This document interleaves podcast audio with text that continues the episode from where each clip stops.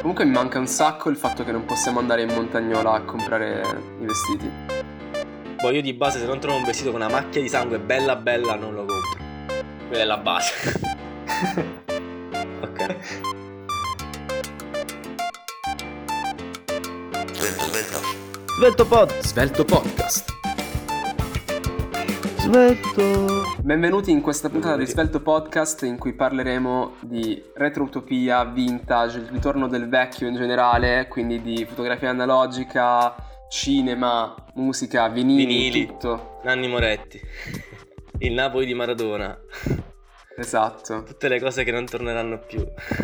Ciao Leo, tutto bene? Tutto bene.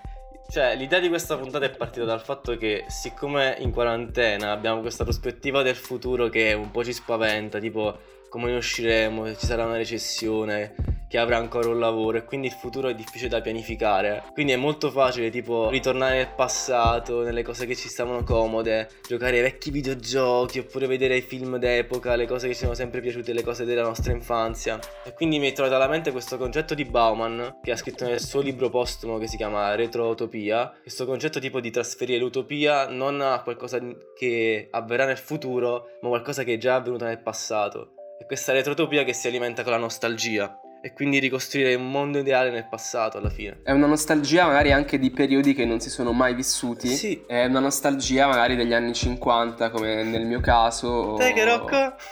Esatto. Oppure non so, tu... Che tu sei un democristiano, per quello ti piacciono gli anni cinquanta. E tu invece hai un periodo storico in cui vorresti vivere? Sì, la Germania degli anni trenta. No, non è vero. No, a parte gli scherzi molto fascisti di destra, un periodo che mi piacerebbe vivere è forse tipo la Napoli degli anni ottanta, quella con Pino Daniele. Questa è molto napolesta cosa. Pino Daniele, il Napoli di Maradona, okay. Quel periodo lì. Ma anche tipo la Bologna, quella tipo fine anni settanta, inizio anni ottanta, con i vari Tondelli, Pazienza, eccetera. Eh, quella sembra figo. Umberto Eco al Dams, cioè è tutto un mondo diverso, non lo so. Io gli anni cinquanta, ma eh, non tanto per il boom economico o altro, ma perché era un periodo di trasformazioni e, mm. e quindi mi, mi piace l'idea di essere al centro del, dell'Italia post bellica che si riprende, quindi mi rende ottimista anche per questa crisi post coronavirus, no? Siamo al centro della storia in qualche modo. Ma negli anni cinquanta in che posto? Dove vorresti vivere? Ah cavolo, nel metapontino da dove... Negli anni cinquanta? Esatto, nel mezzo della riforma agraria dove le terre venivano distribuite ai contadini. Una storia tipo la Lazzaro Felice, quelle robe lì. Esatto, no, in realtà gli anni cinquanta erano terribili, presumibilmente la gente moriva di malaria e una merda. E viveva in condizioni igienico-sanitarie pessime, però si può idealizzare tutto, quindi riassume bene il concetto di retrotopia. Sì, tipo gli anni cinquanta che sarebbero alla fine quelli di Happy Days, se non mi sbaglio, più o meno, o anni sessanta. Penso quelli. Più sessanta. Più sessanta, in... no, anche, anche questo, cioè questa passione per gli anni sessanta pure che dilagava anni fa, adesso per gli anni ottanta ad esempio. Pensiamo ad esempio alla musica, no, per dirti. Cioè in musica tutti quanti fanno questo, c'è stata questa ondata di synthwave, questo ritorno ai vari synth, tutti da tastieroni anni ottanta, per esempio, che ne so, nell'indie, tipo l'album... Anche l'estetica, nell'estetica, ad esempio con eh, Tommaso Paradiso, il video di Riccione. Sì, tutte queste robe qua, ma, ma pure tipo l'album dei, dei giornalisti, quello lì, Fuori Campo, quello che ha avuto tipo sì. successo all'inizio, quello Promiscuità e altre canzoni di questo tipo, era tutto sonorità anni ottanta. Siamo circondati da questa estetica, ma pure tipo il, l'intera vaporwave se ci pensi. Sì. Poi un, un altro filone è quello lì tipo del, dell'estetica dei nostri nonni, che è un po' il filone secondo me legato a Brunori e tutto quel sì, cantautorato sì, anni settanta, in cui c'è un culto sessanta. Generalmente del vecchio e basta. Eh, Brunori è vecchio. No, vabbè, Brunori non è vecchio. Brunori è vecchio. No, non è dai. Brunori fa... Io ho detto, la mia definizione di Brunori è una persona che riesce a scrivere canzoni seguendo le armonie e gli arrangiamenti di un Lucio Dalla, per dirti, o di un De Gregori, però con tematiche attuali. Quindi riesce a fare, che ne so, una canzone che avrebbe, avrebbe potuto fare benissimo un Lucio Dalla o un De Gregori, però attualizzandola. Quindi si traveste. In realtà ne, nei primi dischi riusciva anche a proprio a trattare temi che non erano del, del presente, perché Guardi ottantadue eh, aveva delle tematiche proprio da non so, dalla generazione de, dei nostri nonni. L'emigrante che sale. Mm, queste robe qua. Esatto, esatto. Partiva l'emigrante. Quindi era vintage anche nei contenuti Brunori all'inizio. Sì, ma perché, cioè, perché secondo me Brunori, essendo tipo un figlio della generazione passata, tipo lui sarà tipo del settanta settantacinque giù di lì, quindi avrà quarantacinque, più o meno quaranta quarantacinque anni, forse quaranta anni ha. Sì. Cioè lui ha vissuto i ricordi dei, dei suoi genitori, erano riferiti a un periodo che era quello degli anni settanta fino agli anni sessanta, quindi lui si è rifatto in questo modo. Cioè, come per esempio per me può essere gli anni ottanta, perché mi ricordo i miei genitori che sì. erano giovani negli anni ottanta, come può essere lo stesso per te che siamo millennials di merda. Tra l'altro la sua canzone più famosa è Guardi ottantadue. Guardi ottantadue. Magari era ottantaquattro, non mi ricordo. Vabbè. No, ottantadue. Perché l'Italia ha vinto i mondiali nell'ottantadue. Ecco, vedi, non seguo il calcio, quindi non riesco a, cap- a cogliere i riferimenti. Vabbè, cazzo, l'Italia che vince i mondiali ottantadue è la base. Comunque, tipo, il cortocircuito è Tommaso Paradiso che cita i mondiali del duemilasei in un'altra sua canzone. Questo è il cortocircuito finale, che tutto si riconduce. Esatto. Che poi è la stessa estetica anche nei vestiti. Se tu tipo pensi l'intero indie che si veste, per esempio, so, boh, Giorgio Poi o Calcutta che si vestono quei maglioni alla Bill Cosby. Bill Cosby prima che si scoprisse che in realtà no, no. è uno stupratore. Cioè... sì, esatto. C'è un Bill Cosby prima e dopo. Come anche un Louis C K prima e dopo. Esatto. Adesso ci ascoltiamo un, uh, un audio di Daniele che ci dà una delle sue ricette. Io gli ho chiesto il senso della vita, lui mi manda sta ricetta, ma non ha capito che cosa deve fare in questo pod. Vabbè, vabbè, dai, sentiamo. Visto che il tema della puntata è il vintage, mi, mi sono state suggerite in realtà le uova alla Benedict, quindi potete farle con la carne, senza la carne, direte che cazzo sono le uova alla Benedict. Benedict era questo ristorante, un bistrò newyorkese negli anni, fine anni ottanta, boh. Cazzo ne so. Com- posso dire le parolacce, mia mamma non vuole.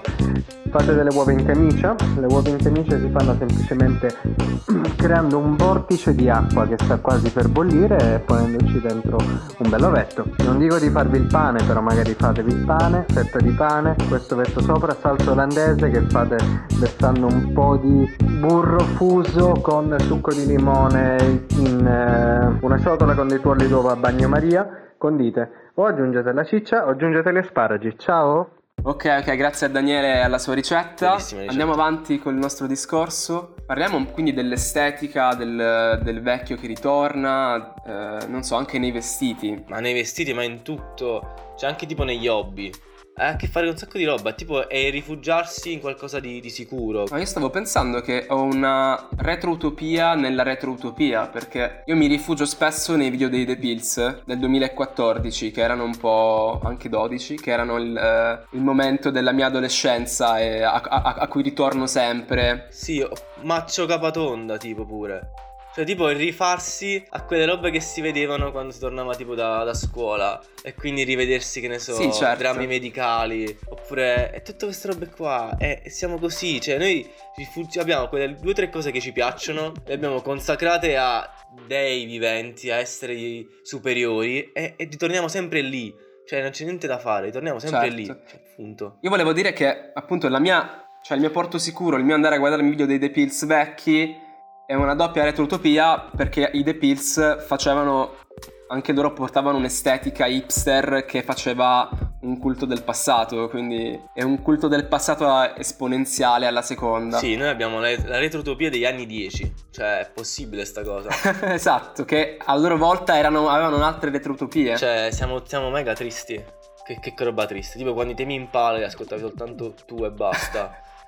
Quando gli Alt-J li conoscevi solo tu. Gli Alt-J, il primo album degli X X, tipo ste robe qua, capito? Non lo so. Mamma mia, cioè però mi mette tristezza quando vedi che tipo eh, gli X X li usano come colonna sonora per le peggio Tutto. porcate dei cinquantenni. Nei video, nei montaggi su YouTube delle vacanze, tu dici ma... Sai di cosa non ho nostalgia? Non ho nostalgia della dubstep anni dieci, quella Skrillex che sembra tipo un trattore, va... Quella era tremenda. Cioè, che tipo... Infatti l'avevo completamente rimossa che, che e... e non mi mancava. Sai che non mi manca?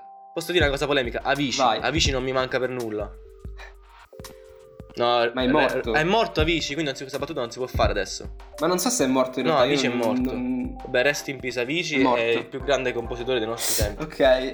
Svelto Podcast è un podcast politicamente corretto. Eh... Sì, no, Avicii lo seguo dai tempi di... Eh. Sì. Una roba che è tornata è sono gli F L sessantacinque.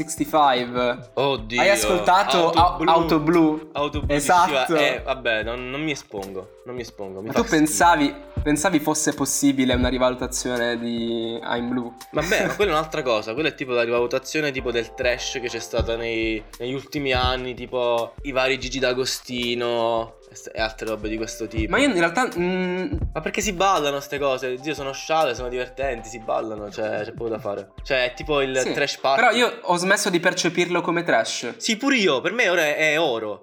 Cioè non mi interessa, per me è oro. Cioè sì.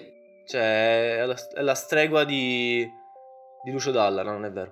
Però però è altissimo come livello. Sì. Comunque abbiamo chiesto a questo tizio qua che fa canzoni molto fighe, si chiama Dorso. Abbiamo chiesto un parere, devo introdurre tu visto che lo conosci, visto che è tuo compaesano. Sì dai, è un mio, è un mio compaesano alla larga. eh, Gli abbiamo chiesto quello che riguarda il vecchio che ritorna nella musica. Lui è un musicista e ci ha dato anche un parere da chi la musica, un punto di vista di chi la musica la crea. Quindi ascoltiamo quello che ci dice Dorso. Partirei personalmente da una riflessione che faccio spesso, cioè bisogna fare una distinzione fondamentale fra ciò che è vecchio e ciò che è vintage, nel senso che banalmente se un tizio ha un'auto di inizio anni novanta o più vecchia, va dall'assicuratore per avere un'assicurazione d'auto d'epoca, se quest'auto, quest'automobile non dovesse rispettare determinati criteri estetici o di charme, possiamo dire non verrà definita d'epoca, quindi vintage, ma semplicemente vecchia. Ed è una cosa che vedo in questo ritorno anche per quanto riguarda i vestiti. I vestiti vintage vintage sono fighissimi, però c'è tantissima gente che indossa dei vestiti che sono semplicemente vecchi. Non è una critica, è una considerazione personale. Per quanto riguarda poi il mio settore, diciamo, la mia deformazione professionale, se vogliamo, stiamo sicuramente assistendo al ritorno di quelli che sono i supporti più analogici mh, dal punto di vista fisico, così come può essere il vinile, piuttosto che una cassetta, un tape. Io credo che questi oggetti, come magari andando sulla fotografia potrebbe essere una Polaroid, questi oggetti, oltre a lasciare un'impronta molto più analogica, se vogliamo unica, e non digitalizzata, quindi riproducibile all'infinito, sono definibili vintage e definibili d'epoca, importantissimi per la cultura di chiunque, perché portano con sé una gestualità che è completamente diversa. Secondo me è molto più figo usare un vinile, toglierlo dalla confezione, vedere le parti e vedere l'opera intera che ha creato l'artista con un disco, quindi mettere sul vinile, stare attento a non graffiarlo, pulirlo, pulire il piatto, stare attento alla puntina e banalmente anche azzeccare il punto preciso del tuo brano preferito sul tuo lato preferito di quel vinile. Ed è una cosa che su Spotify, ho detto Spotify per dire qualunque prodotto digitale, così come potrebbe essere un emme pi tre banalmente, non hai quel tipo di gestualità, quindi va a mancare un po' l'idea, l'idea generale dell'analogico. Parlando ancora della mia deformazione professionale, potrei parlare all'infinito di chitarre, sintetizzatori, strumenti musicali vintage che hanno una fattura sicuramente migliore rispetto ai, ai loro gemelli più moderni. Diciamo che l'handmade e il point to point nelle, mi vengono in mente soprattutto le fabbriche americane, così come potrebbe essere una Fender Corona California, piuttosto che una fabbrica inglese come potrebbe essere, non lo so, la Marshall per le amplificazioni. Prima era fatto tutto a mano da delle persone, da dei professionisti, e quindi e eh, soprattutto erano diversi i materiali che si utilizzavano. Andare a prendere un pezzo di alum- connettore, un pezzo di alluminio di trenta quaranta anni fa non sarà sicuramente lo stesso di oggi. È inarrivabile il warm che ha l'analogico, quel tipo di calore, quel tipo di esposizione sonora e gamma, se vogliamo, che poteva dare un sintetizzatore dell'epoca. Sicuramente non è paragonabile, seppur di ottima fattura, ai sintetizzatori moderni che sono completamente digitalizzati. Concludendo, io porterò avanti la mia battaglia fra vecchio e vintage, perché il vintage è importante, il vecchio è vecchio e basta, e puzza, possiamo dire. Un'ultima cosa, secondo me però ci sono delle cose che oggettivamente hanno un tipo di charme, un tipo di comunicazione nel, nell'averle in mano, nell'utilizzarle. Penso anche da, alla Polaroid, e ritorniamo sempre al discorso della gestualità, che danno spessore all'oggetto in sé. Poi una cosa che ho studiato col professor Claudio Marra di storia della fotografia all'Università di Bologna è: la Polaroid è fighissima perché è unica, tu avrai una sola Polaroid di quell'esatto momento, di quell'esatto istante, non avrai quaranta foto e poi scegliamo la più figa per pubblicarla. Bene, bene, ringraziamo Dorso e vi consigliamo di andare ad ascoltare la sua musica su YouTube, Spotify e anche su Instagram, perché sta rilasciando dei pezzi eh, chiamati Raw Files, tendenzialmente canzoni Belli. abbozzate, fighe, molto fighe, tra cui matriosche. Allora, Dorso parlava anche di fotografia e di Polaroid. C'è qualcosa da dire al riguardo? Sì, cioè è molto interessante questo, questa cosa che dice, che in realtà le fotografie analogiche, cioè tu le fai per te stesso, cioè le fai in quel momento per te stesso e fotografano un attimo della tua vita e restano lì, e poi le puoi bruciare, per assurdo. Una fotografia digitale tu non la puoi bruciare. E poi anche il fatto che tutta l'ottica è diversa, perché è spostata nell'ottica di apparire quasi. Cioè la fotografia analogica invece tu la fai per te stesso, non la fai per condividerla. Sì, puoi anche far, farla per, per condividerla, ma io che ho provato a scattare in analogico, ho comprato una macchinetta a rullino e ho imparato che la vera cosa figa dell'analogico è il non avere la possibilità di scattare foto infinite. Quando hai un rullino, delle foto, un numero di foto prestabilito, devi saper fare, devi imparare a farle. Non puoi fare cinquanta foto come dice Dorso, esatto, e poi scegliere le migliori. Ne devi fare una e anche se viene male poi ci sei affezionato, perché è una foto a cui avevi quella foto di quel momento e basta. Esatto, esatto, cioè non siamo più soggetti a questa pressione di dover fare le foto perfette, tipo alla, alla mega influencer che hanno quelle foto perfette, con la luce perfetta. No, possiamo anche fare una foto che, che è sfocata, che è una merda, però ci ricorda un bel momento della nostra vita, e quindi abbiamo creato una, una narrazione intorno a quella fotografia, e quindi abbiamo creato un legame che è anche sentimentale con quella fotografia, che poi quella fotografia per di più non è digitale ma è fisica, e quindi c'è anche una corporeità, sì, e quindi è, è, è proprio un oggetto fisico, e questa è una cosa bellissima, perché quello che succede con la fotografia digitale è che la comunicazione viene privata della tattilità e del corpo, e quella è la cosa assurda. È per quello che io, io mi innamoro se entro nella stanza di una ragazza che c'ha le fotografie e parole attaccate alla fine. Quindi ragazze, scrivete a Leo in se chat, avete fotografie eh, attaccate appese in camera. No, volevo dire, io in realtà le, le foto le comunque non, non, le, non le stampavo perché sono povero, quindi scannerizzavo i rullini. No dai, fai lavorare eh, sti poveri eh, fotografi, esatto, cioè. Però in realtà la corporeità è un tema importante che si collega al vecchio, in particolare sulla musica. C'è questo ritorno del vinile o comunque del formato fisico, del C D. La gestualità, tutto. Esatto, il poter toccare un disco. Cioè tu puoi ascoltare tutta la musica del mondo, hai accesso a tutta la musica del mondo tramite Spotify, ma... Ma il vinile è figo. Un vinile o anche un C D fisico, se lo compri vuol dire che hai apprezzato veramente quel, quel prodotto, quella musica. Quindi... Secondo me, dall'altro, dall'altro punto di vista, tipo il vinile viene fatto anche come status symbol, cioè in un'epoca in cui i dischi non si vendono, perché i dischi non si vendono, i vinili sono tipo lo status symbol, come per dire ok, questo artista, questo gruppo è degno di essere ascoltato perché ha fatto un vinile. Passo in avanti successivo è quello che hanno fatto alcuni gruppi ancora più alternative, ancora più, penso a Toulouse La Track, che è un'etichetta indipendente hardcore, che ha fatto alcune tipo alcune release in cassetta, cioè in tape. Una roba che chi è che può ascoltarle? Pochissimi, perché chi ha un registratore può poter ascoltare le cassette in questo modo, le cassette a nastro? Sì. Nessuno, però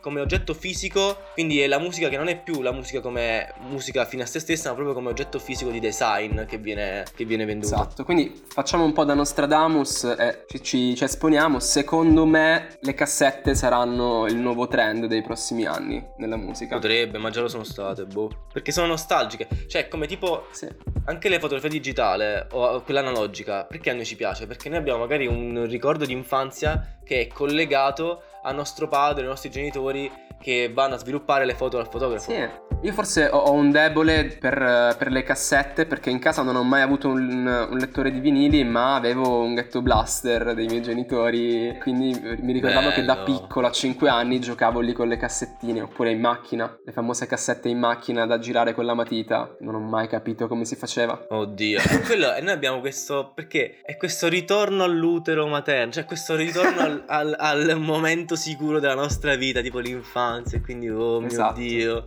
quando non c'era ancora il coronavirus, a G T A Sant'Andreas, quando giocavamo a G T A Sant'Andreas, cioè era tutto un altro mondo. Il miglior G T A di sempre. Il miglior G T A di sempre. Ok. Sì, volevo parlare anche di cinema. È vero. A questo punto facciamo i Radical Chic, che diciamo che ci piacciono i film Datati. del neorealismo italiano e... De Sica. No, a te cosa piace in realtà? Allora, io ad esempio sono mega fan di tutto ciò che riguarda Nanni Moretti e simili. Quindi fai conto che i film di Nanni Moretti sono Nanni Moretti che fa cose. Quindi già per vedere i film di Nanni Moretti devi essere un fan suo personale, diciamo. Ok. Però tipo anche qui rivedere, che ne so, i film di Massimo Troisi anni ottanta, tutte queste robe qua, i vari Carlo Verdone, tutte queste robe qua sono strane nostalgiche. Cioè, boh, non lo so, ma anche Elio Petri, cioè tutte queste robe qui. Elio Petri sono son molto d'accordo. No, io ho, ho un debole per tutti i film con Gian Maria Volontè. Gian Maria Volontè, stavo per dirlo. Cioè, è assurdo. Gian Maria Volontè è il più grande attore della storia. Io ho visto anche una, una serie di, di Rosi con Gian Maria Volontè che interpreta Carlo Levi in Cristo si è fermato ad Eboli, ed è fantastico. Ed è bellissimo. Sì. Tra l'altro ho visto l'ultimo film di Nanni Moretti, che è il documentario Santiago Italia, dove a un certo punto, intervistando dei profughi cileni in Italia, si parla di, questo, di, di questa grande conferenza per eh, loro. C'era Gian Maria Volontè in prima esatto, fila che parlava. Esatto. Ed è stato è bellissimo questo cortocircuito. Ma Gian Maria Volontè penso è il più grande attore della, del mondo. Cioè... Simbolo della sinistra. Sì, anche. Il più diciamo. grande simbolo della sinistra italiana. Perché Monica Vitti, Monica Vitti...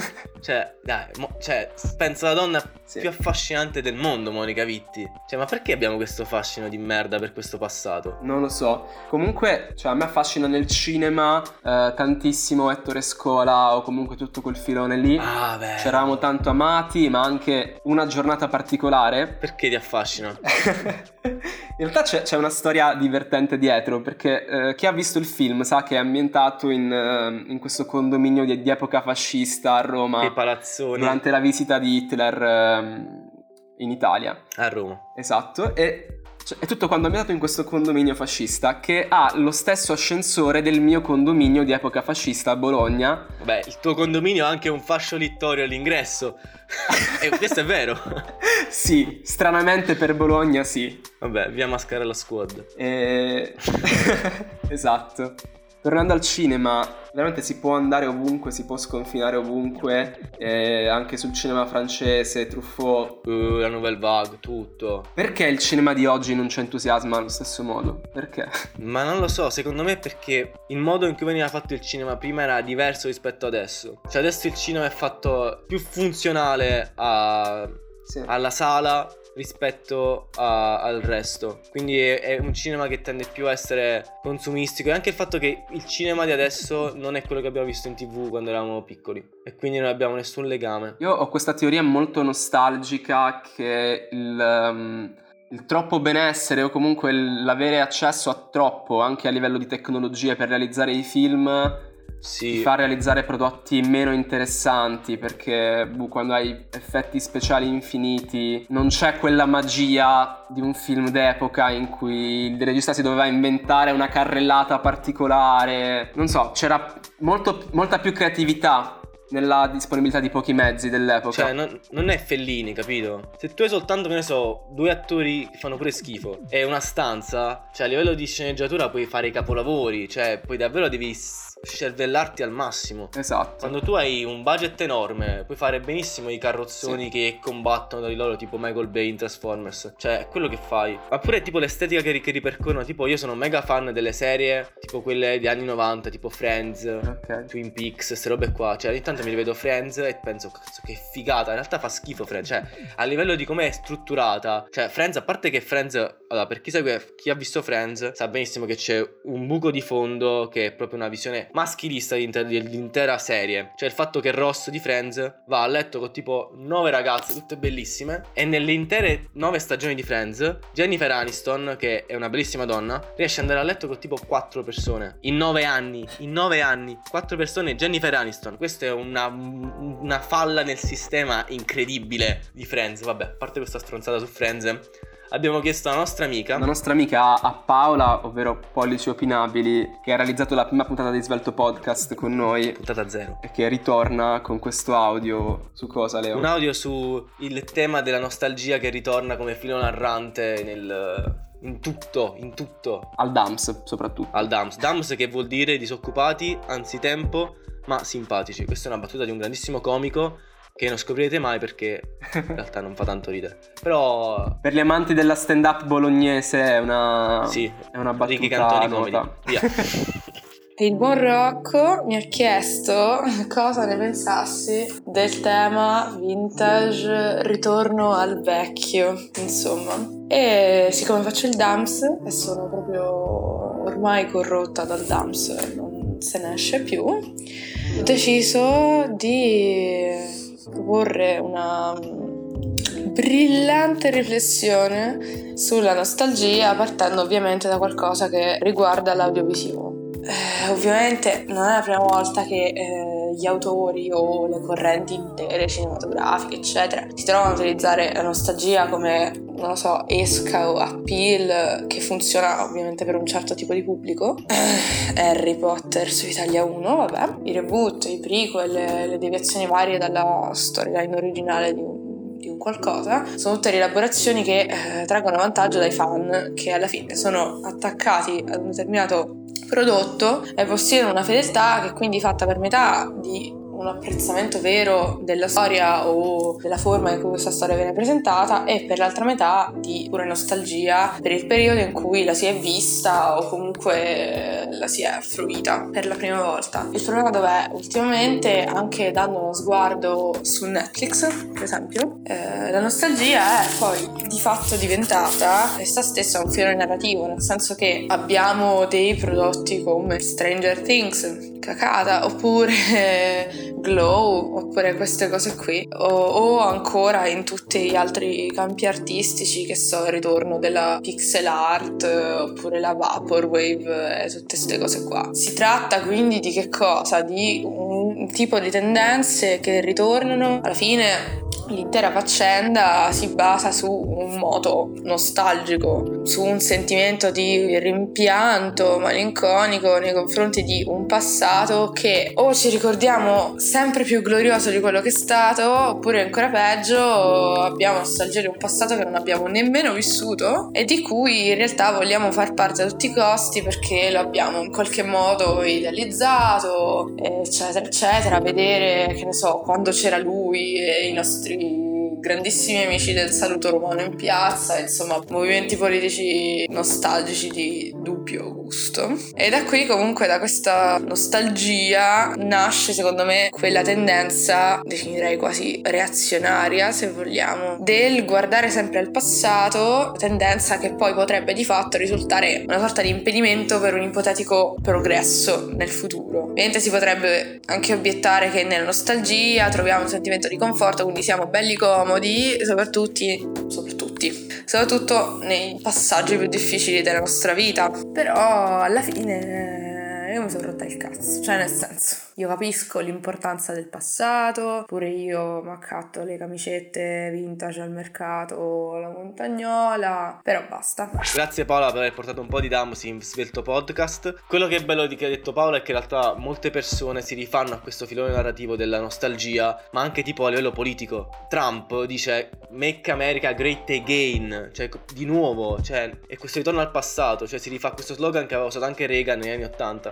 Cioè tutto è passato. Questo passato indefinito a cui si rifà anche la sinistra italiana. Ieri era il venticinque aprile, sì. Ci si rifà a questo passato che forse non è mai esistito, in cui fatto di Berlinguer, Pertini, Berlinguer, bellissimo. E basta, cerchiamo, cerchiamo un futuro anche per la sinistra. E tu, per dimostrarti bello radical chic di sinistra e coerente con te stesso, ecco la rubrica Te che Rocco. Questa è l'ultima puntata di Svelto. Te che Rocco? Te che Rocco, che triste farsi da solo la sigla. Comunque, nella scorsa puntata vi ho parlato di Mario Soldati e di Viaggio nella Valle del Po. Per par condicio, oggi parliamo di Viaggio nel Sud di Virgilio Sabel del cinquantotto, però prima, se non vi basta, se non vi è bastato e volete guardare altro di Mario Soldati, vi consiglio Chi legge Viaggio lungo il Tirreno, che è un documentario girato un paio d'anni dopo, mi pare nel sessanta o comunque giù di lì, dove fa un viaggio simile a Viaggio nella Valle del Po, ma lungo il Tirreno, dalla Sicilia fino a Genova, da Liguria, in cui intervista la gente sul rapporto che hanno con la lettura in un'Italia che era ancora piena di analfabeti, quindi a parer mio molto interessante. Poi c'è anche il pranzo di Natale di Mario Soldati, che ve lo consiglio, è Mario Soldati che rompe le palle a un sacco di suoi amici e conoscenti a Roma per intrufolarsi a casa loro il giorno di Natale e scoprire cosa pranzano le persone con differenti origini regionali. Allora, arriviamo alla puntata di oggi con Viaggio nel Sud di Virgilio Sabel, cinquantotto, sempre sul Replay, sezione teche e anni cinquanta. Virgilio Sabel è una presenza, è un, è, ho detto solo regista perché è quello, è il regista, ed è molto meno presente di Mario Soldati. E vi consiglio la prima puntata, La questione meridionale, perché vi aiuta a capire in generale tutto il contesto del Sud Italia nel dopoguerra, e la puntata su Metaponto, perché dai, non si sa mai, perché no, è un bel nome ed è anche il posto da cui vengo io. Comunque, scherzi a parte, si parla anche di Napoli industriale, di Bisaccia, che è il comune di Franco Arminio per chi legge le sue poesie sulla paesologia. Vi consiglio, quindi doppio consiglio già per questa puntata, oltre a Viaggio, nella... Viaggio nel Sud, vi consiglio anche Lotte contadine di Giorgio Bocca, che è un documentario dall'approccio un po' più storico, che è degli anni settanta, che parla però delle diverse lotte contadine, le varie occupazioni della terra nel dopoguerra, ma anche prima. Quindi è proprio un documento storico che vi consiglio. Detto ciò, mi vado subito a rivedere Nanni Moretti versus Mario Monicelli e Vittorio Gasmas versus Carmelo Bene. Ciao! Fine.